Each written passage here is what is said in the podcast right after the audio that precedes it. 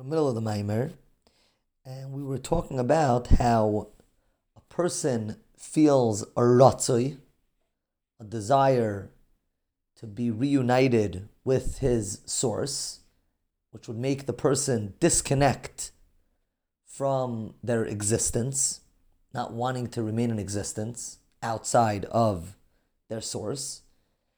And that's Aish, that's found within the heart, that very strong desire within the heart. Then there's water that calms that fire.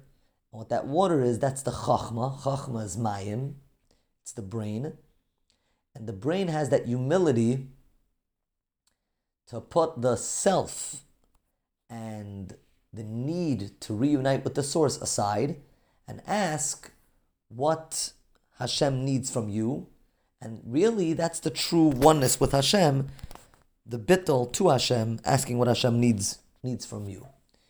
Shuv le'echad, that really the shuv is all a part of that oneness with Hashem.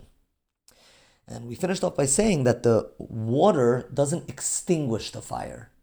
It calms it, and it doesn't allow the fire to fully express itself and do what the fire is sort of demanding from the person to do, which is ex- uh, extinguish, but it doesn't extinguish the fire completely.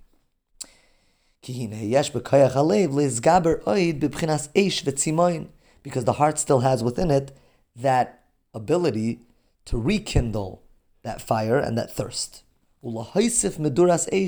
And to add in this bonfire of Hashalheves Azabi Yeser says, this fire can become stronger and stronger. It's all within the heart and it's not fully extinguished.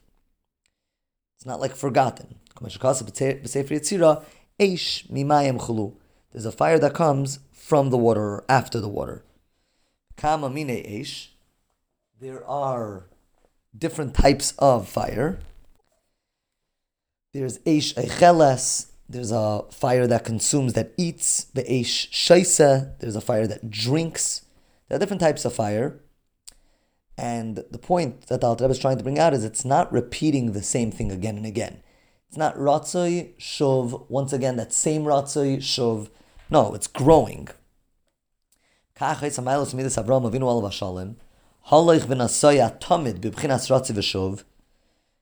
Avram Avinu was doing, is going higher and higher. He had a ratzai, then he would take that ratzai and internalize it, and then the ratzai would be to a higher level, and then internalize that. Ratzai v'shov, eish umayim, eish lamayla mimayim, the fire that was greater than that water that calmed it down. So now there's a new inspiration, umayim l'mayim and then there's a water, a higher level of bittel that says, although you're feeling a new, deeper desire to connect, still even more deep is the bittel. So it's going higher and higher. until he comes completely a merkava to Hashem, which, as we spoke about, the merkava symbolizes the greatest bittel to the rider of the Merkava Tashem. Ah.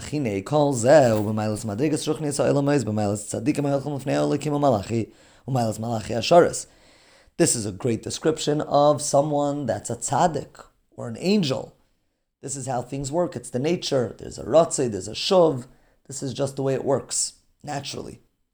Ach, like all adam zeichel azeh, shi'ar olav ruach mimarim lavel b'chinas madrigazu, liyas tamid b'pchinas halich v'nasaya. But the average person, or most people, are not zeicha to this, or not not everybody's zeicha to this.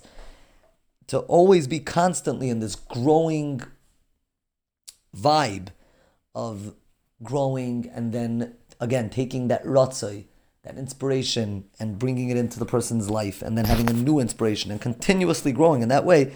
Not everybody's zeicha to that. This is why Torah was given mitzvahs gashmiyim. These are physical and practical mitzvahs. Basiya gashmiyas. They're done physically. It's through physical action, which everybody has a connection to. Anybody can do an act. Yuchal kal adam gam kan Every person can also reach this lifestyle of, of growth, of fire and water, where one gets higher than the next, and then again higher a person can have that through practically fulfilling Torah mitzvahs, as we'll explain tomorrow, Mirz Hashem.